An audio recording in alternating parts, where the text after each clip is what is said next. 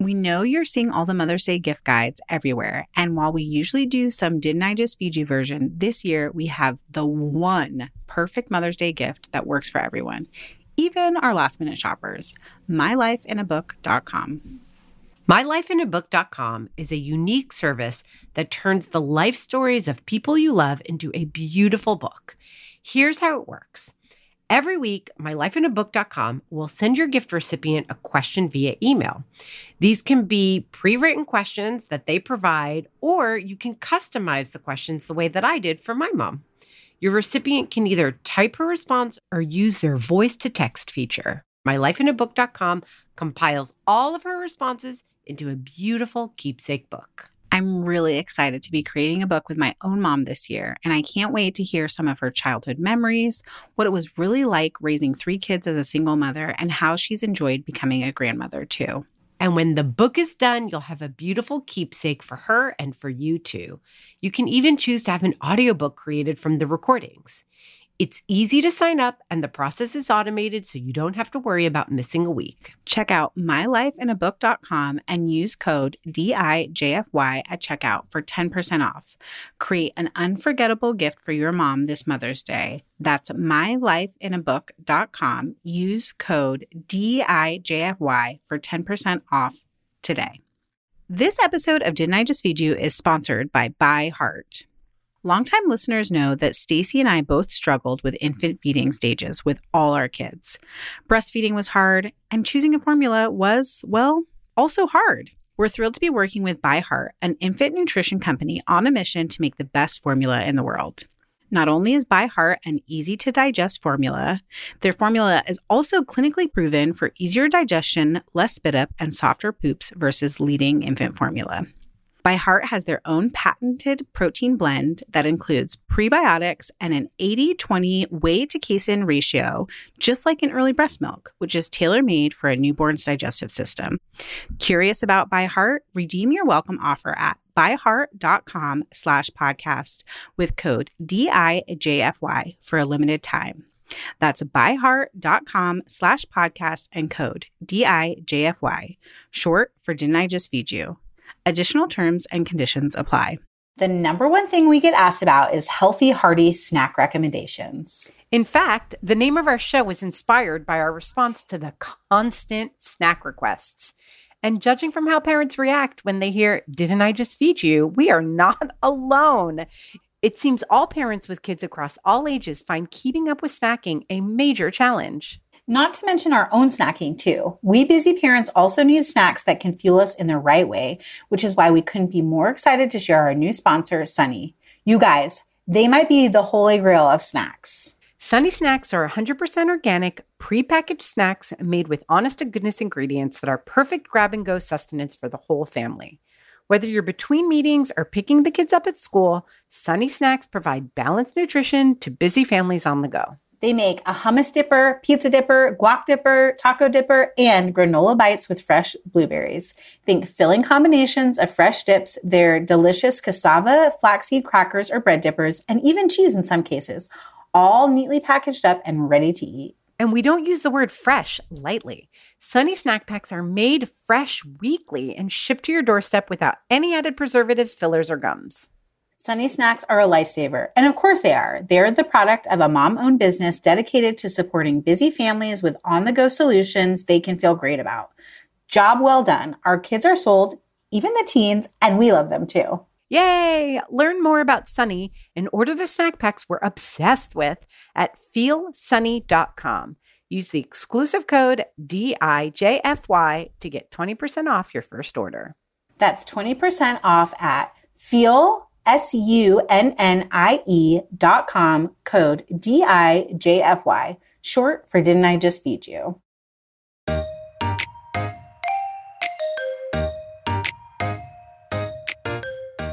those of us who are the cooks, like, we're spending time in the kitchen, and my hope is that that time is enjoyable for me. So, like, if I don't want to stand on a stove and, like, stir and stir and stir for twenty minutes, like, how can I make what I want in a way that I want to do it? Welcome to Didn't I Just Feed You? A podcast about feeding kids. Hi, I'm Megan. And I'm Stacy. Today we're talking with food writer Ali Slagle about her book, I Dream of Dinner, So That You Don't Have To. Oh, that sounds amazing. Yes. I want Ali to dream yes. of my dinner. We've both mentioned Ali's recipes in our summer What We're Cooking and Eating Now episodes, and we know that this interview is going to be packed with dinner ideas for all of us. Before we get into it, though, we wanted to invite you to our Didn't I Just Feed You listeners community. Our free community is where listeners from all over the world come together to ask questions, offer advice, and share favorite tips and recipes with direct access to both of us. We think we're really special.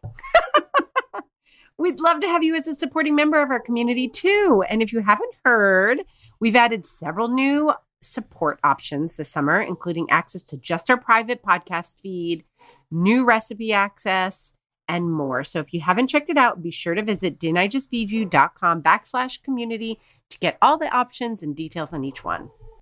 And if you can't join our community or become a supporting member right now, you can always support Didn't I Just Feed You by leaving a rating or a review. Or just listening. Or just keep yeah. on sharing listening. This episode with someone you love, sharing your favorite episode with someone you love, whatever. It's all good. Whatever you can do. We love it all. We do. As long as you keep listening. keep yes, listening, especially because yes. we're going to talk to Ali today. I'm really excited about this. We had a really long conversation before we recorded with Ali about this book that, I don't know, we both thought was a really, really interesting one. Yes. And we should, sh- we'll share more after we talk yeah. with Ali, I think. Yeah.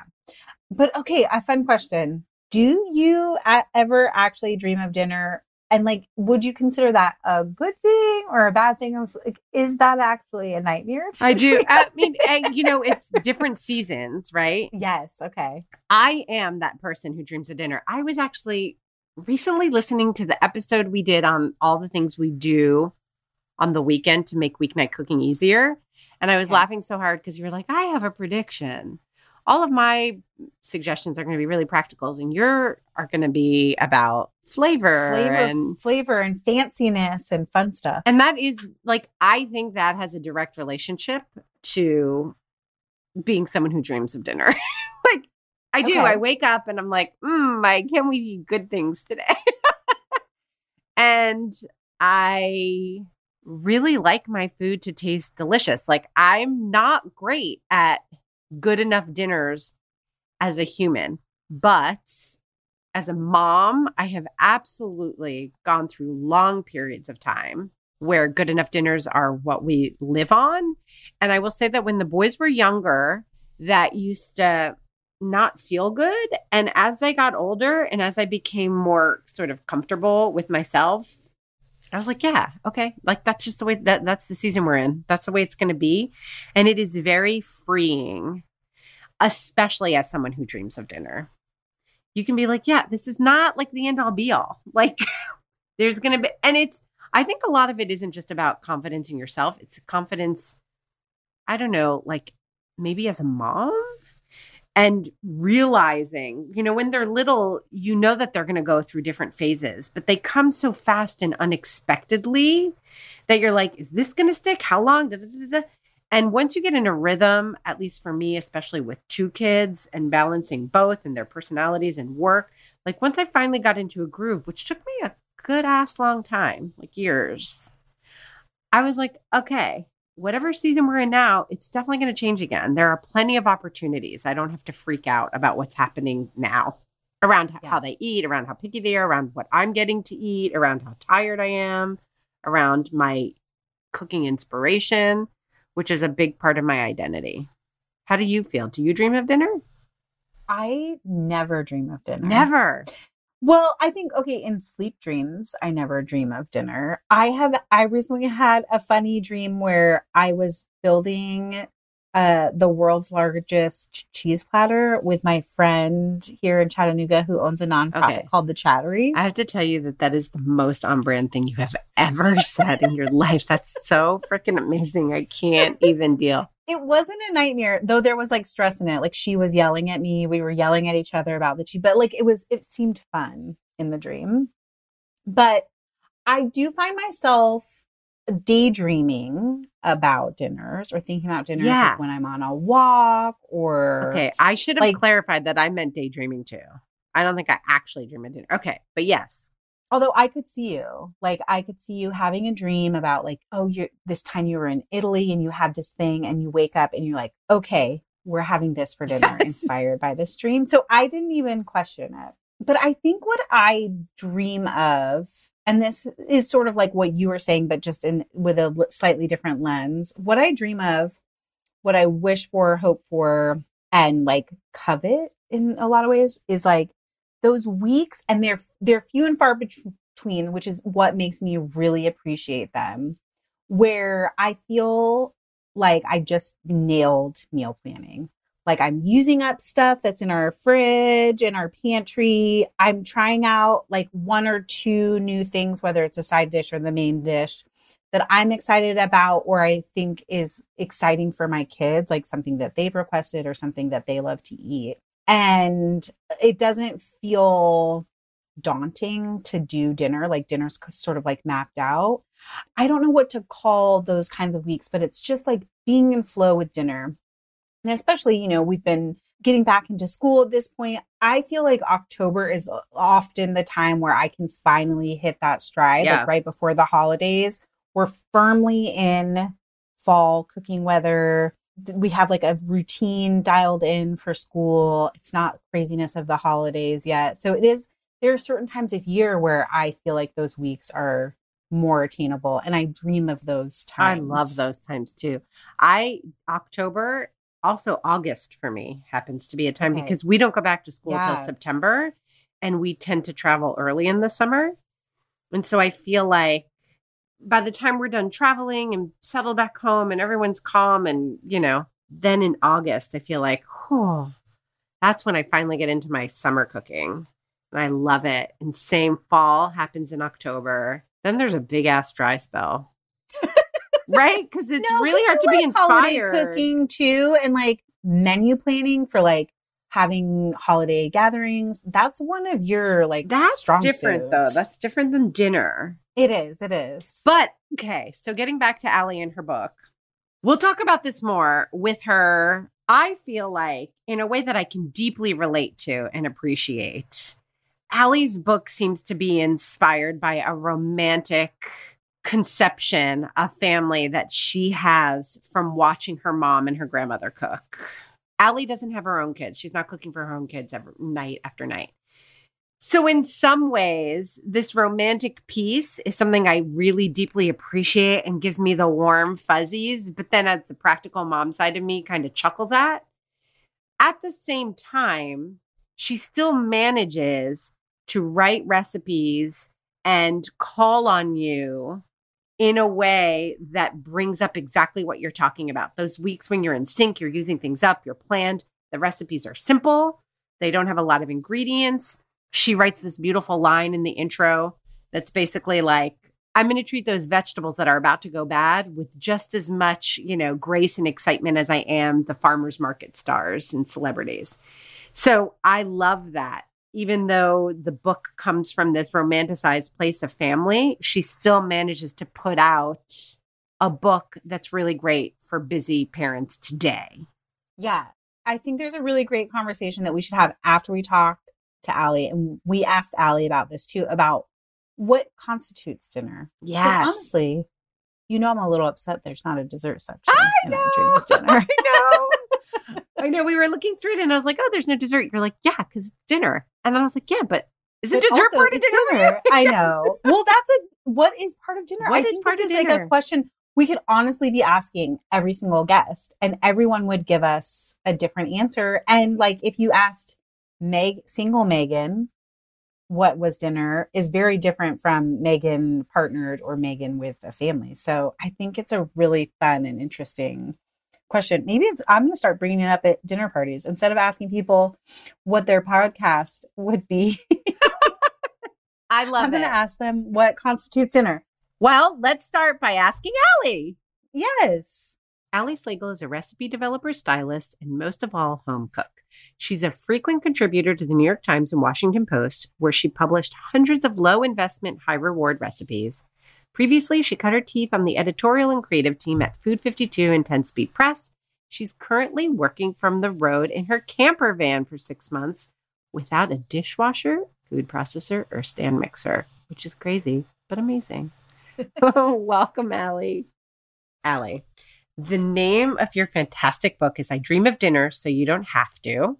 So we want to know, when you dream of dinner, what does it actually look like? Oh, gosh. I mean, the title of the book could also be All I Do Is Think About Dinner. Because when I'm, you know, like on the train or I'm walking around, all I'm doing is thinking about like what's in the fridge, what odds and ends are in the fridge, and how can I bring them together into dinner? I'm almost like rehearsing a dance performance in my head in terms of like what I'm going to get to go home and do in the kitchen. I love that. So love what that. Is it like, what's on the plate? Like, does it yeah. depend? We want to talk about. It really depends. What constitutes dinner? So, ooh, that's a great question. So I think I always start with like, there's a restaurant idea that's like first in, first out, meaning whatever you buy first, you should eat first. But my version of that is like, what's going to go bad first? So it could even be herbs. You know, it could be that I have like a huge bunch of basil that's not going to last more than five minutes. So how can I make all of that basil into dinner?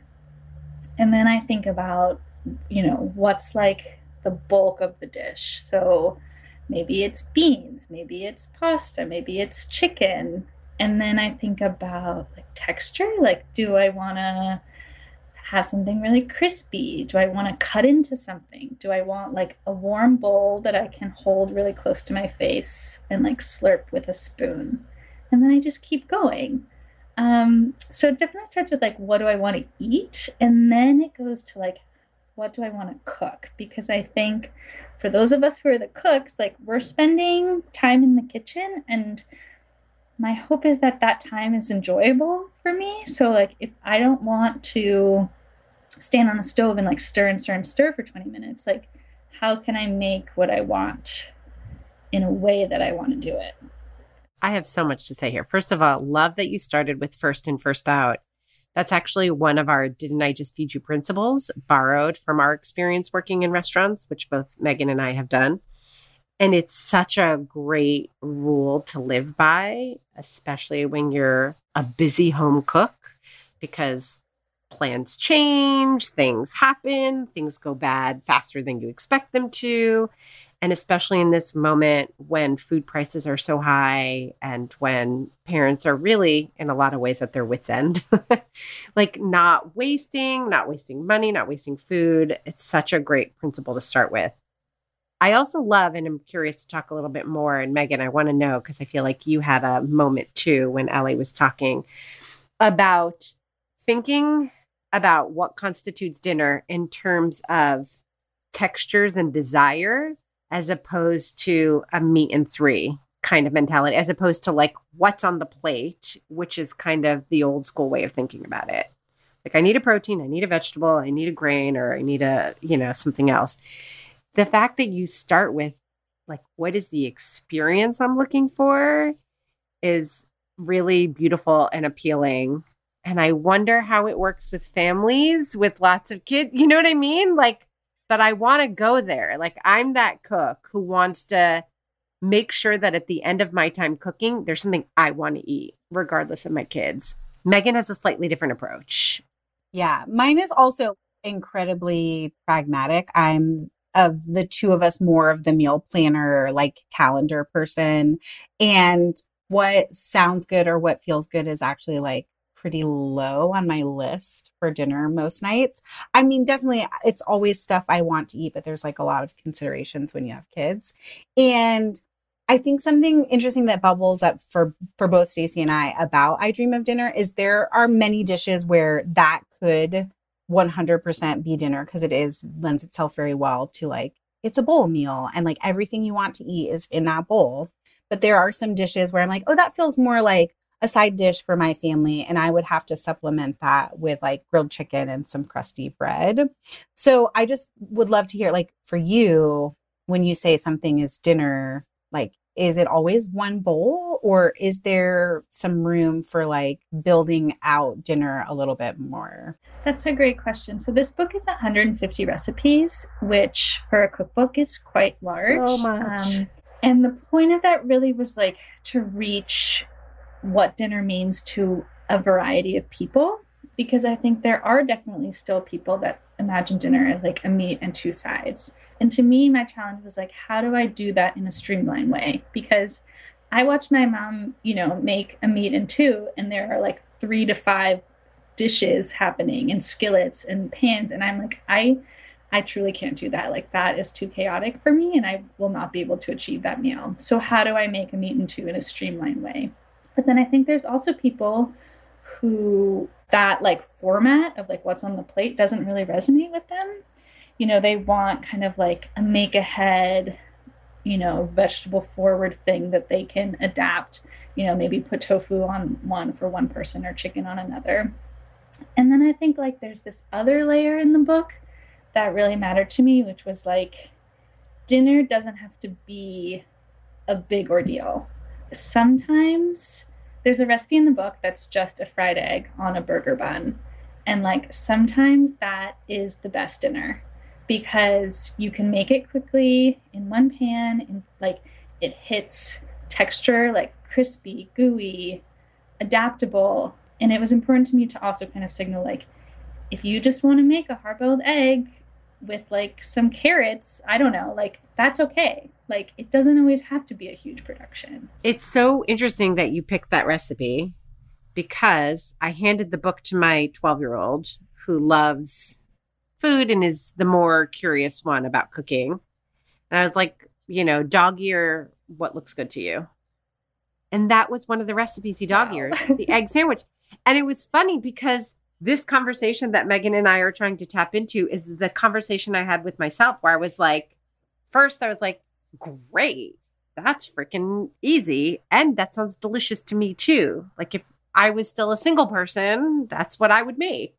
But then I was like, uh, in reality, he likes that. But like, he'll be like, okay, where's second dinner and third dinner? Because he's growing and eats a ridiculous, insane amount of food. And then dinner becomes this, it goes from being this pleasurable thing to this very annoying thing where, you know, you think you've cleaned everything up and you've fed them dinner. And then he's like, I'm still hungry. I'm still hungry. I'm still hungry. I'm still hungry.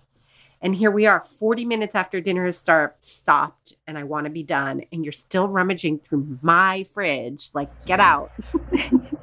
Get out. Yeah. I don't care I that you're still hungry, you know? Make him the fried egg sandwich as like a snack. Yes. And then yes, worry about totally. Yeah. So it really depends. But I love that you were trying to hit these different levels. Yeah. I think it makes the book very adaptable and appealing. Yeah, I think I tried, you know, it's like the other thing is like there are people who cook dinner not because they want to, like because they have to. And what does that look like for them? And then there are people who like, this is their joy in life, but they're out of ideas. Like they just need new ideas. So I really, I tried to think about like all instances in which someone is making dinner. Do you feel at all invested in taking people from one place to another? Like that person who has to cook just because they have to? Do you care about trying to inspire them to be someone who's like, I really like this? I do feel like there are some people that just don't like to cook. It's kind of like someone who loves soccer. I really believe that I don't love soccer and nothing could change me. And so I can't expect, you know, like I can't Not expect that. Ted like, Lasso. No.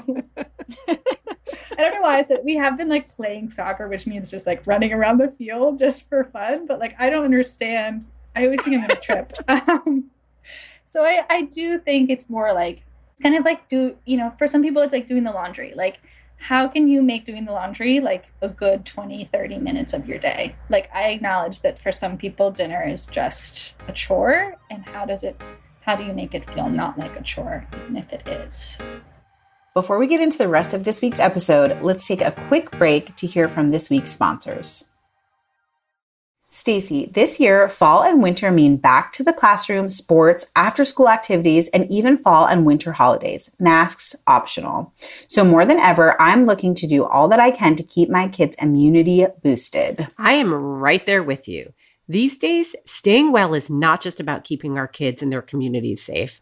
It's also about keeping things running smoothly, to be honest. Having the sniffles can cause confusion and stress and disruption. So vitamins are an especially important part of our routine. That's why I couldn't be more thrilled that Hiya Health is back as a Didn't I Just Feed You sponsor. We were introduced to Hiya's chewable children's vitamins last year, and they quickly became our favorite. And it's no wonder that they did. Hiya vitamins are made with a blend of twelve farm-fresh fruits and vegetables, then supercharged with fifteen essential vitamins and minerals known to help support a healthy immune system, energy levels, brain function, mood, teeth, bones, and more. And the best part is that they are made with zero sugar. Did you know that typical children's vitamins are filled with as much as two teaspoons of sugar, a bunch of chemicals, and other stuff that many parents try to avoid? None of that is found in Hiya vitamins. It's also hard to beat their convenience. Hiya vitamins come straight to your door with a pediatrician recommended schedule. The first month comes with a reusable glass bottle that your kids can personalize with stickers. Then every month thereafter, Hiya sends a no plastic refill pouch of fresh vitamins. Good for the planet, no sugar, non-G M O, vegan, dairy-free, allergy-free, gelatin-free, nut-free, and my kids like them. What's not to love? We've worked out an exclusive offer with Hiya for their best-selling children's vitamins.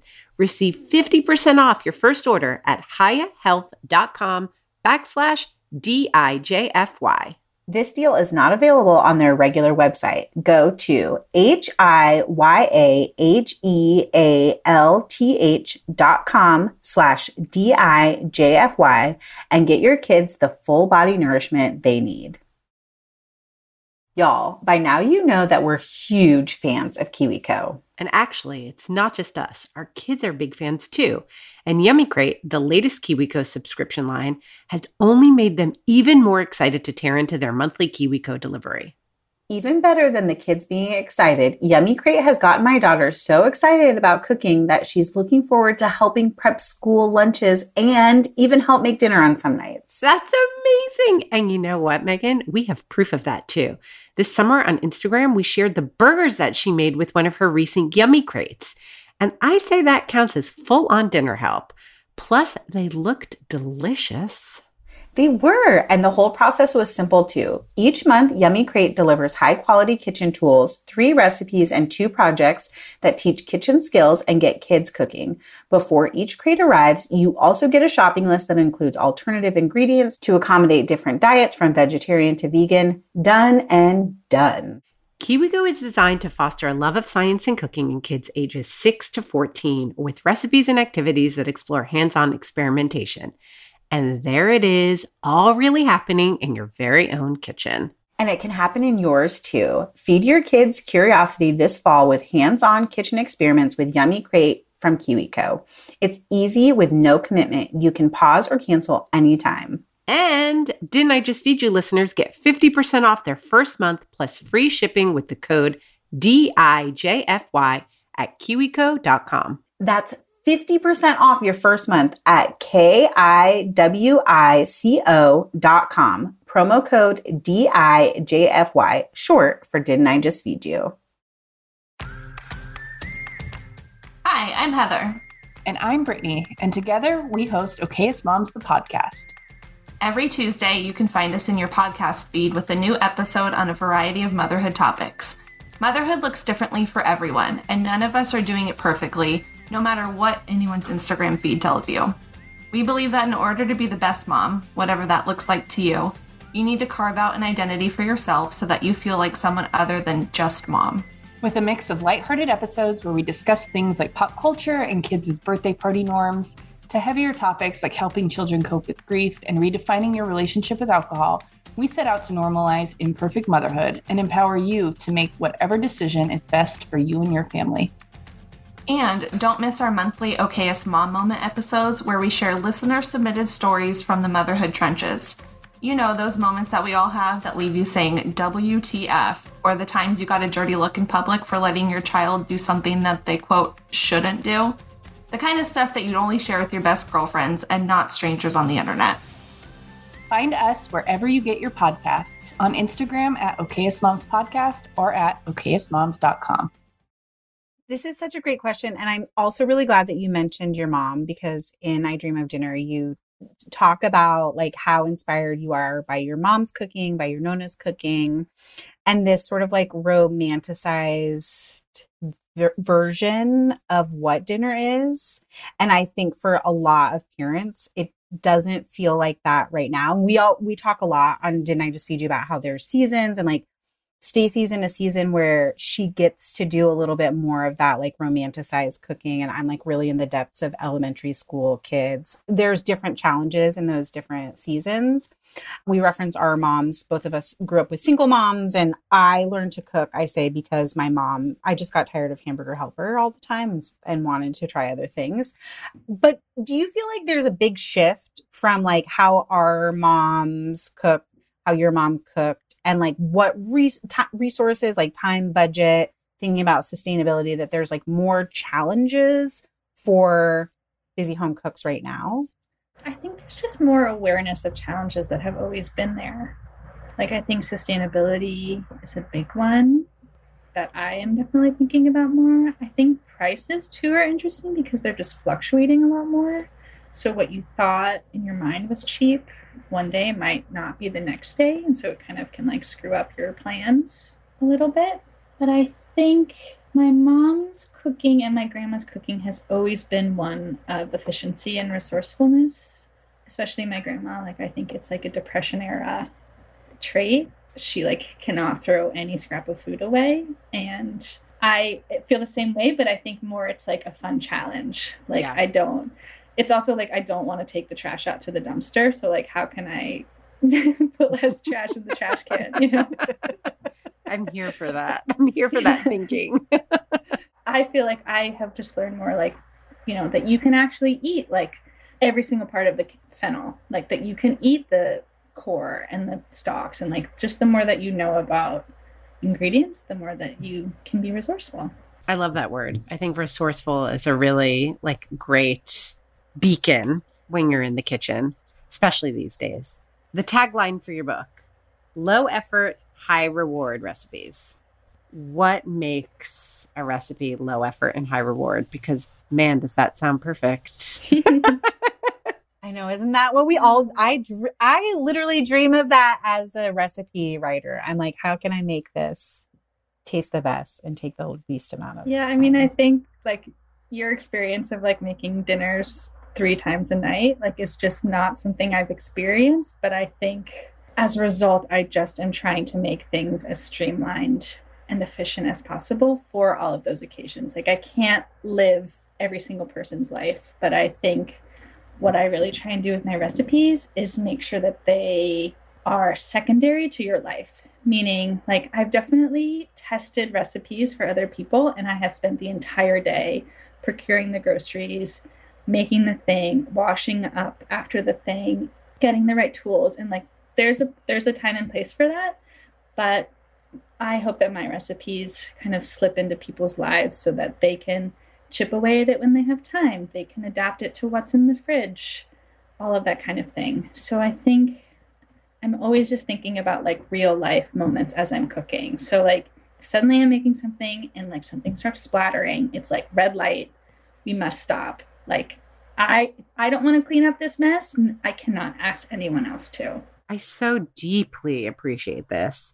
And I feel like I'm older than Megan. Megan's older than you. When we were coming up, I do think that there was this big divide between family cooking and then everybody else who wrote for like, you know, general publications like Food and Wine, Bon App, all these places. And I don't know, I'm going to speak for myself, but Megan, I think I speak for you too, because we've talked about it.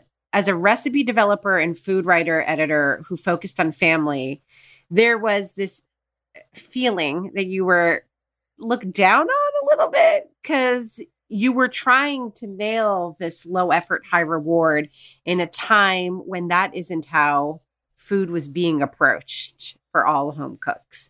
And I do feel a big shift happening with younger food writers like you that I so appreciate because it's bringing the sensibility of this food that we grew up and like admired and loved, this, you know, for lack of a better word, there's something sort of chefy still about, you know, using certain ingredients that are now more widely available. And it actually isn't chefy. You know, it's pretty easy to find chili crunch or lemongrass or what have you, but making it simple because, you know, there were a lot of people in the food space who were focusing on family who were still talking about only mac and cheese and chicken nuggets. And there's like a place in between. And it's so exciting to see younger food writers hitting that place in between for everybody, because it really is a great way to cook.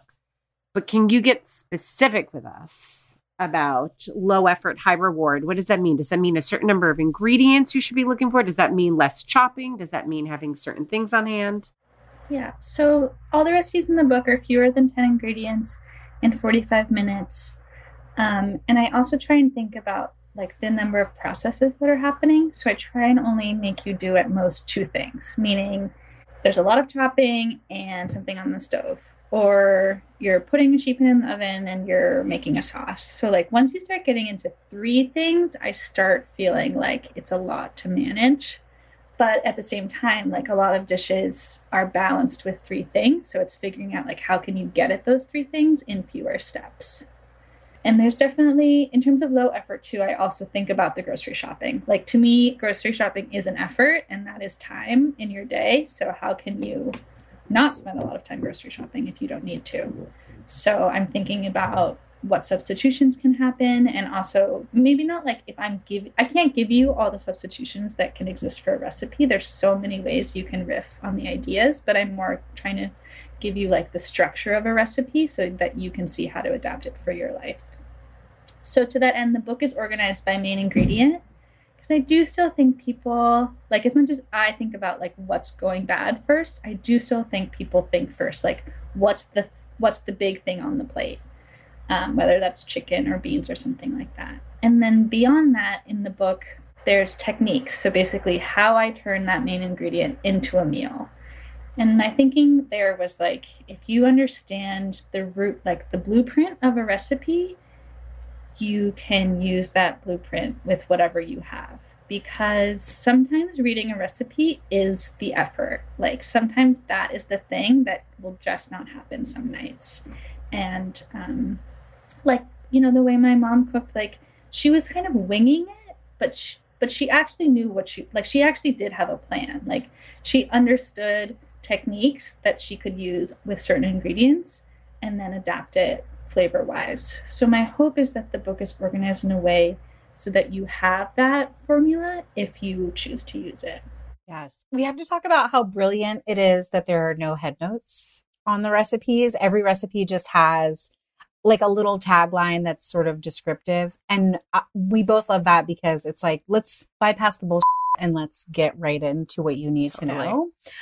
I'm so curious, the ingredient, because you talked about like the length of the ingredient list and this idea of like um, winging it, but with confidence, which is improvisation, really. The ingredient lists are not prescriptive. They just give like the basic ingredients that you need at a quick glance. And then within the recipe, you've given more exacting amounts. What has the response been to that? I, I'm asking this a little bit because Stacey and I, like, we feel a little bit differently about it. It was a definite risk for sure. And yeah. Some people get it and really feel liberated by it. And some people want to skewer me for it. Like some people are so mad about it. And I get it. Like it's a new way of thinking about reading a recipe. My hope is that we're thinking less about like making a recipe and more about cooking. And my hope is that the structure of the recipe kind of like inches us in that direction so that we can be more resourceful, more efficient, more just like cooking what feels good instead of like what a recipe is prescribing.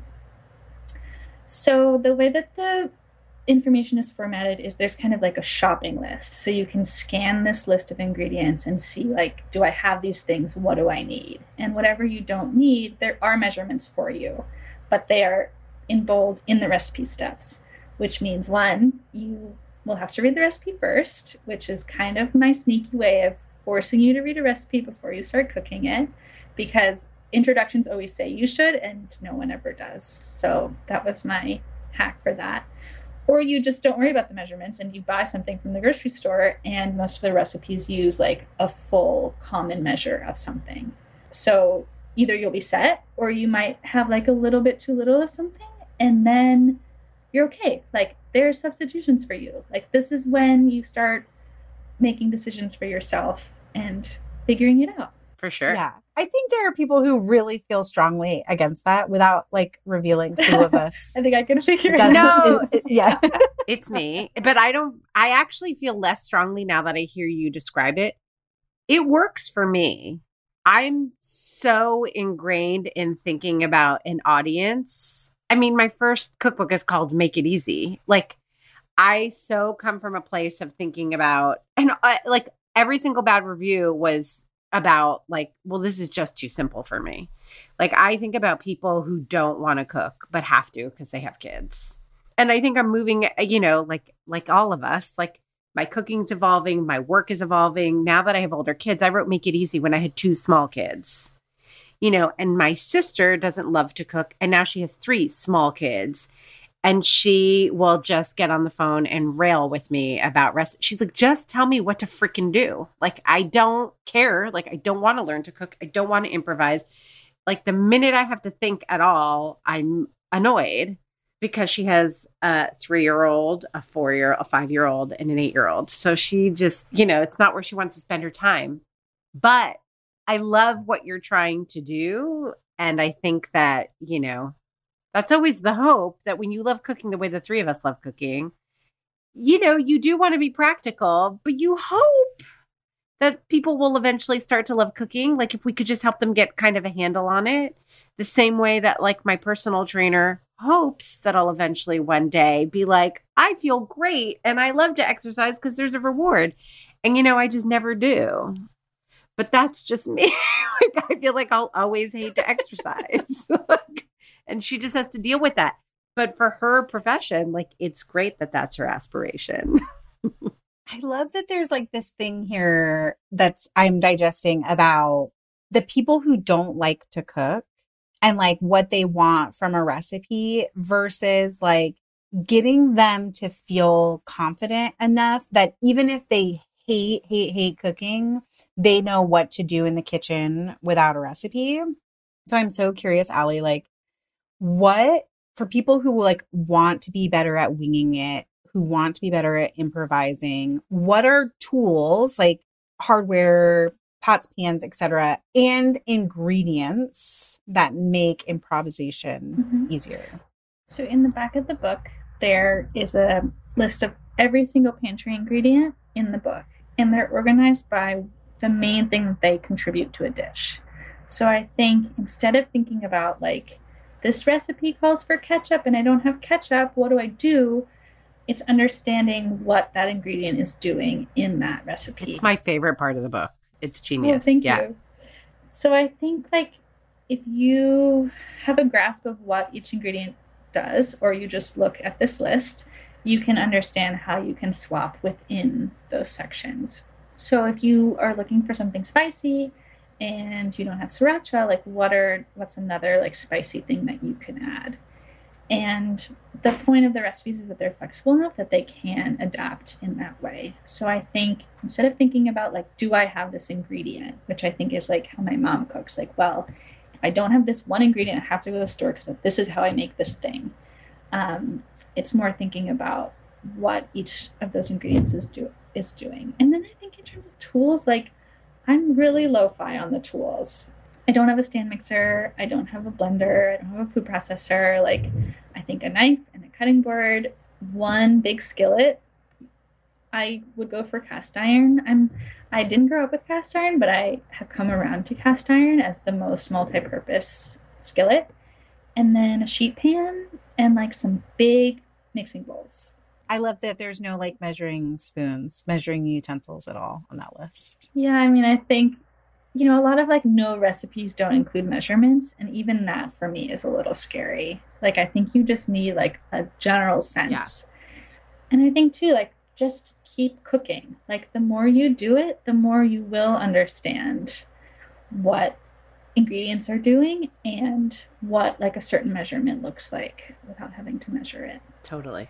Before we play our favorite game, which is Kiss, Marry, Kill, and we're going to put some of the recipes from I Dream of Dinner up against each other, I have, a, as our resident pastry chef, baker. I have a question. I know you did one hundred fifty recipes, so probably there wasn't room for it, but like, why is there not a, like a small dessert section in I Dream of Dinner? Like I think of when you, when I ask myself what constitutes dinner, a little sweetie afterwards mm. is included. So I bake because I want to eat the thing, not because I enjoy baking.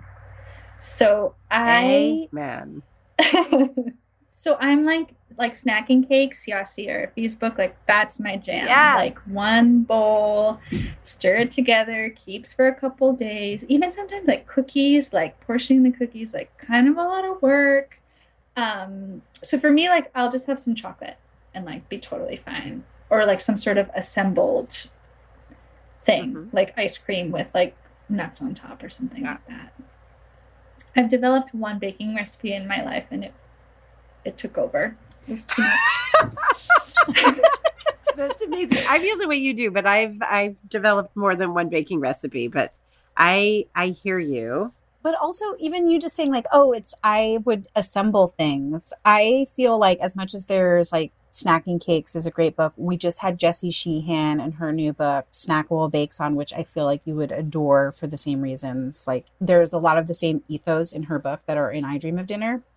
But like now I'm like, well, I want to know what Ali would put together to make dessert. That's like that low effort, high reward dessert. So maybe that's the maybe next that's one. The next book, okay. Ali. I know Megan wants to jump into the game, but I actually, because I think do. You're going to do recipes for Kiss, Marry, Kill, but yeah. I want to hear that if Ali had to live with only five low effort, high reward ingredients, what they would be.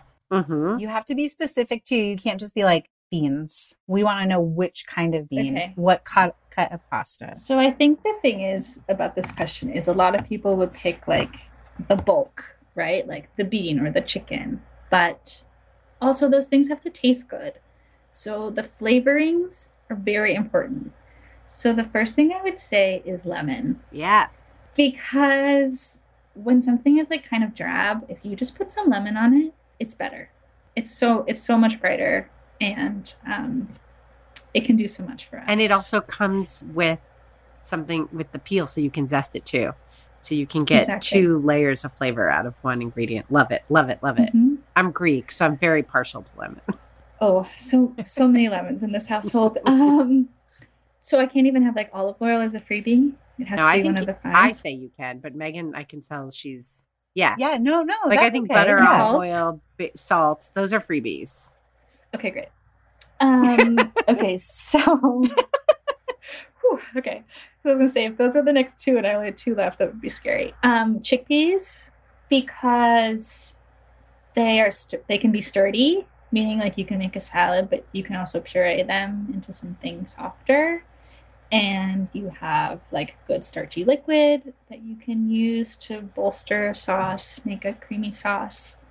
And I just love them. Also, so like you have kids that you have to deal with, like whether or not they like what you eat. And my boyfriend and I have very different eating tastes. And like I could eat beans every single day and he will not do that. But he, but he can get behind a chickpea. So I'm also thinking awesome. About like, what is a universal food in this household? Yeah. That, to yes. me, chickpeas and beans are not that different, but for some reason there's a delineation in his mind. So that's it. Okay. So pasta, mm-hmm. I eat a lot of pasta. I'm currently on like a little bit of a pasta break cause I think I overdid it. But in terms of a shape, I would say orchetti is the most multi-purpose because it's a soup pasta or a pasta pasta. I love that. It works really well in one pot pastas, meaning like you cook the pasta in the sauce and stir it all together. And I love how it like holds a sauce like a spiral pasta, but can also deal with like a thin sauce, like a long noodle could. Hey, you're at, you've got three. Two more. I'm just picking starches. I realize. This is a no judgment zone. If your diet is starch forward, it's beautiful. You're eating what we want to eat. Okay. I would say broccoli rabe. Ooh. I was thinking kale or broccoli rabe, and I think broccoli rabe okay. is kind of something that I always have around because it lasts pretty long and similar to beans and pasta, It can be like a cold dish, like you blanch it and just dress it in oil and vinegar, or it can be a soupy thing, or you can add it to truly anything to add a vegetable. But I do think like a dark green vegetable is important to my arsenal. Is that four? Yeah. One more? That's four. Yeah. Is there anything like really essential I'm forgetting? Eek. No, it's really like, a, I think my, like my list and Stacy's list would be different too. So it's more just like what, it's really narrowing down the things that you love and lean on. Okay. List. So eggs, how could I forget? I eat eggs a lot because they're fast and there's so many things you can do with them. And they feel inexpensive in comparison to meat, but they are a good source of protein. Totally. Yeah. We love eggs. We did a whole like how to turn eggs into dinner episode this summer. Yeah. Because of how much we both love them. There's an egg chapter in the book, and I think some people are kind of like, some of these things are breakfasty, but whatever. It's called breakfast for dinner, people. Yeah. Don't worry get about on, it. Get on it. Get around it. Okay. So our favorite game, and then we will let you get on with your day. Kiss, Marry, Kill. Are you familiar with this mm-hmm. game? Okay. So I've got three recipes from your book. I tried to pick things that I've cooked too, so I have a little bit of an opinion on them. They are the French onion white bean bake, sloppy Lennies, and the fifty-fifty buttered noodles and greens. I would marry the sloppy Lennies. I just, like, there's something about that recipe that I cannot quit. Yeah. There's just so many like big flavor additions, like so many strong flavors that make it so appealing. And in contrast to like the softness. So like the flavor is loud, but the texture is very quiet. It's very comforting. And it feels like familiar, but also new. I feel like I have family who loves sloppy joes. The sloppy Lenny is the way to go. Yeah. I would kiss the French onion bake because, well, I'm kissing some onions. Um, I think it's like, I wouldn't make it every night, you know, like there's something like a little extravagant about it. I think it's the amount of cheese that's happening and also the type of cheese, like Gruyere feels fancy to me in a way that like I might not always have Gruyere. And then I would kill the buttered noodles and greens. Yeah, I feel surprised by a little bit surprised when you say how much you love pasta, but also maybe it's the season that you're into where you're like, that's true. Oh. I think it's like um as like a back pocket pasta, my personal inclination is to go more the like olive oil, garlic, chili direction more than butter and cheese. Which is another so one that Oliver dog-eared. Ooh, so I love. I mean, yeah, you you and Oliver have obviously to break bread together. He picks all of my like, you know, like starving, nothing in the house, like scramble, scramble dishes. Yeah, that's good because one day he's going to be a twenty-two-year-old guy, probably living that life very in a very real way. Some friends came over. Like during the day, like at lunchtime, and they were still here at dinner time, and they have a one-year-old, and I kind of was like, I guess I'm gonna make them dinner. Like, I guess this is what's happening now. And I made just aglio olio with like a salad, and they were just like, "What is this? Like, this is incredible!" Awesome. And I was like, "Ladies, it is yeah. garlic, chili flakes, olive oil." But it really is that good. It's all you need. It is exactly. all you need. Ali, thank you so much for joining us today. It's a pleasure, and your book is fantastic. Congratulations. Everybody should go out and buy this book. Stat. Thank you so much. Okay. I loved chatting with Ali. I feel like a lot of my pantry picks are similar slash different, and I want to hear what our listeners community is going to say about their like five things so they, that they could have on hand.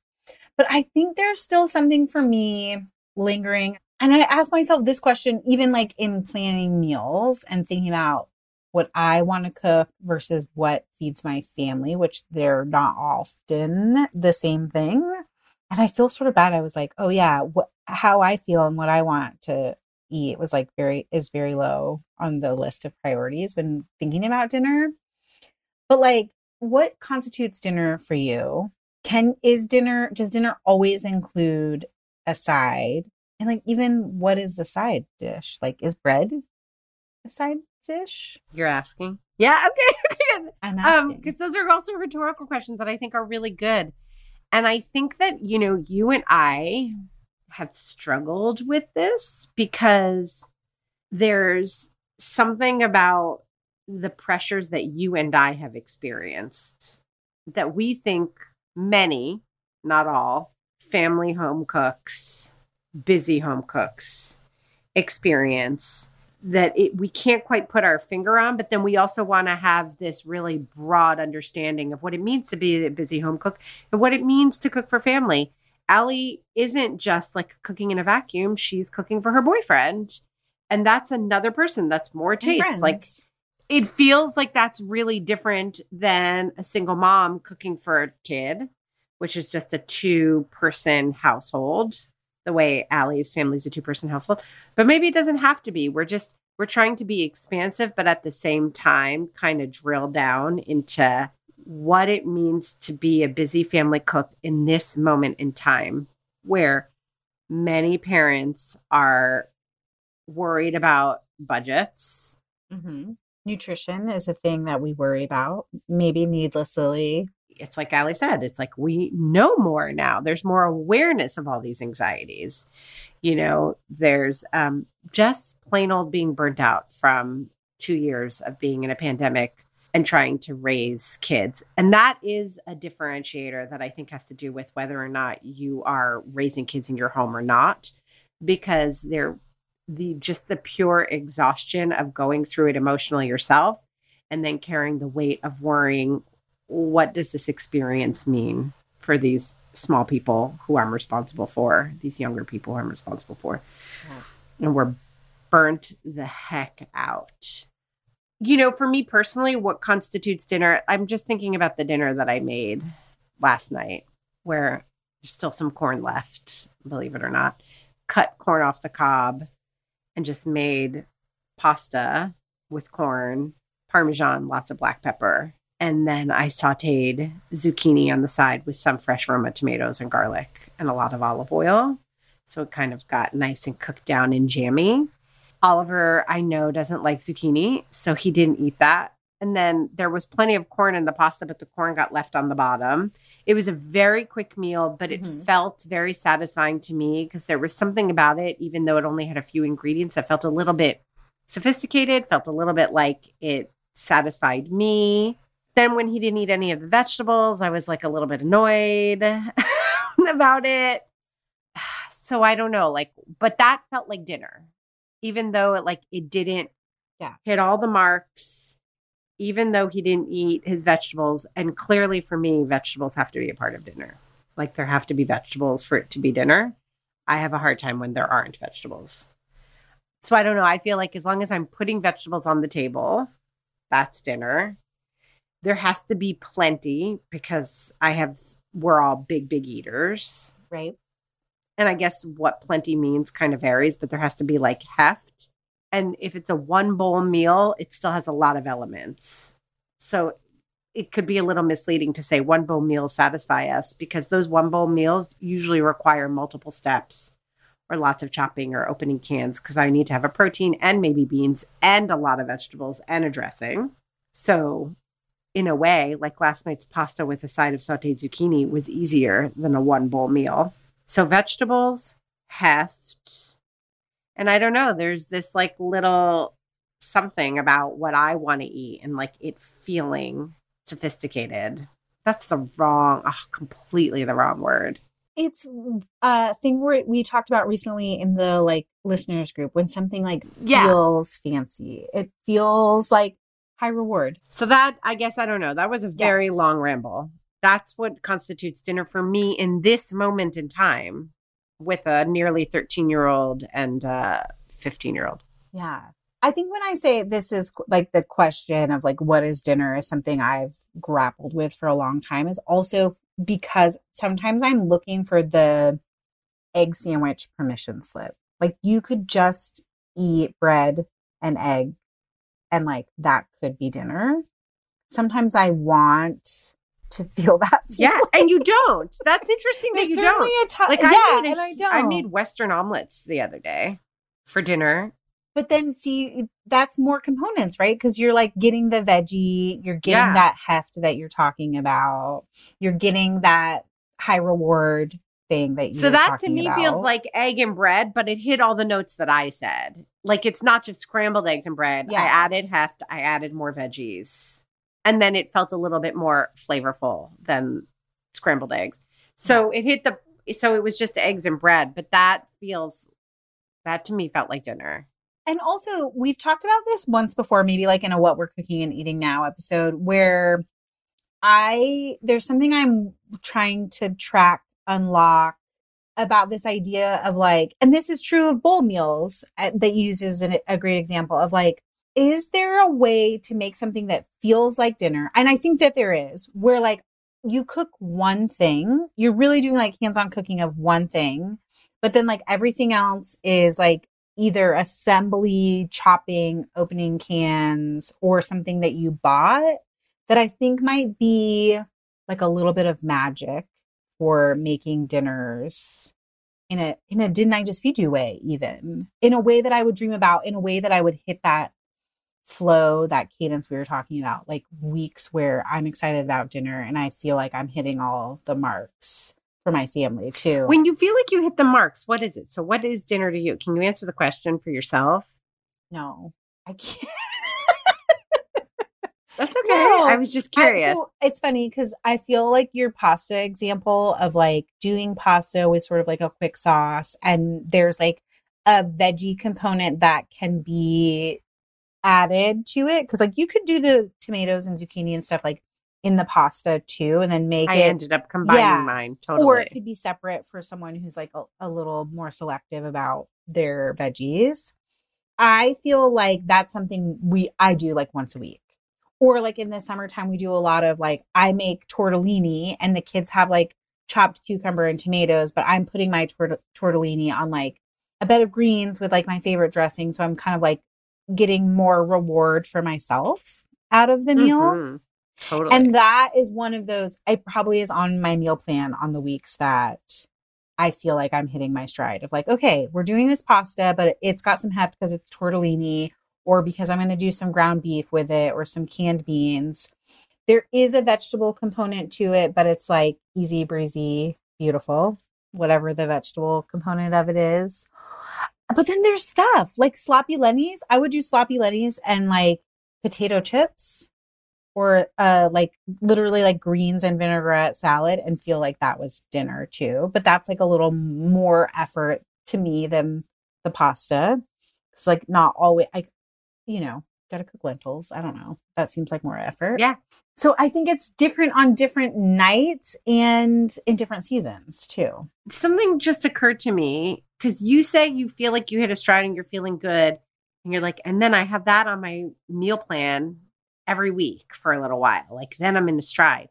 For me, when I'm repeating meals, that's when I'm not in my stride. See, I think it's a temp, it's a, when I say it's on my, our meal plan every week, it's more of a temp, it's more like the template idea of like, okay, there's a yeah. pasta dish, but like what I'm doing every week to make that pasta dish exciting is different.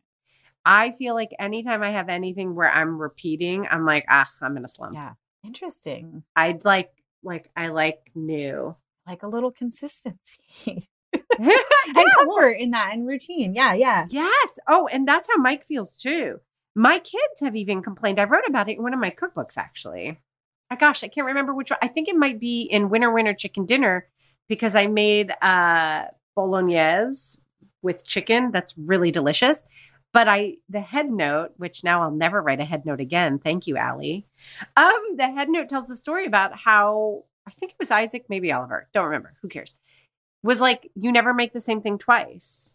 Because like when I'm in a groove, I don't make, and I was like, yes, I do. Like I always make this meat sauce for you. And he was like, no, you do. Okay, you make that meat sauce, but then you're making this meat sauce, and then you try another meat sauce, and then you try another meat sauce. So I think a lot of people crave consistency and comfort. I'm not that person. Like, I love it when I'm like, oh, this is something new. I haven't made this before. Let's do it. Like, then I feel like I feel inspired. Yeah. I'm not inspired by regularity. I was going to say, isn't that, isn't there that's annoying for my family? For inspiration in routine? I think absolutely. Yes. I think so too. It doesn't, it's not for me, but I totally like get yeah. it. In fairness, there's other stuff that you're very routine about. Like you use the example of exercise. You are yeah. it like when you have a good exercise routine, I can tell it's different to your energy and like what you're inspired to do and what you have going on. Totally. And I hate it every time I work the plan. I'm like, this sucks. This sucks. So yeah, it's like that to me is routine. So I can imagine someone who separate from you, because you do love cooking. Someone who doesn't love cooking, finding a lot of comfort in that routine, because the things I don't like to do, I have to have a routine yeah. or else then I just won't do it. And then I'll feel crappy. But you hit something there. The people who don't like cooking, a routine and a template is sometimes helpful to them. And I think that's where even the concept of like a meet and three comes from. It comes from like a long line of people having to just like put dinner on the table and be like, check, check, done and done.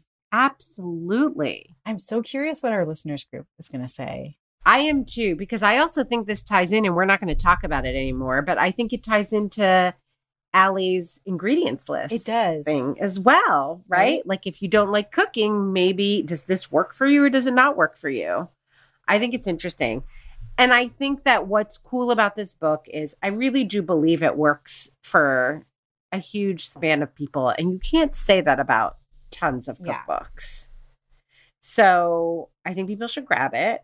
We'll also be sharing a recipe. Yes. Right? So if you're someone who's part of one of our community options that gives you access to recipes, you will find a recipe there. We're also going to link to the Sloppy Lenny's recipe that was published on kitchen dot com. I've definitely linked to it before, but it's a good one. It's a good one. Yeah, it's a good one. And I think that gives people a sense of how she's writing her cookbook. So you don't have to necessarily hit the library or invest in the book yet if you just want to see what we're talking about.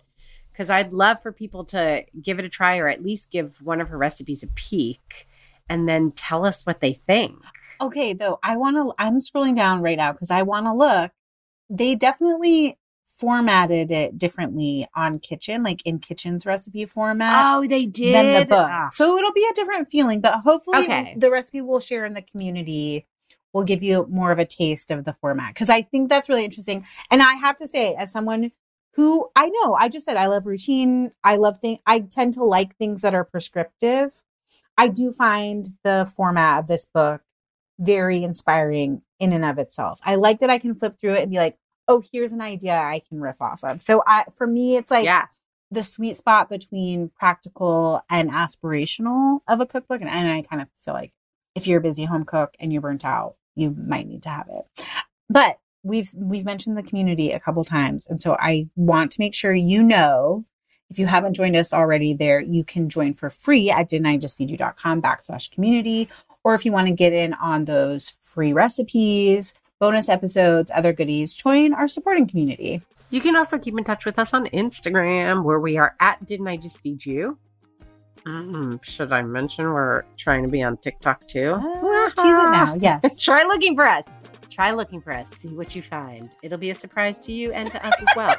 Um, or you can sign up for our newsletter. And of course, don't forget to subscribe to Didn't I Just Feed You wherever you get your podcasts. Or if you're already a subscriber, leave us a rating or review. They bring us joy and they help other busy home cooks find us.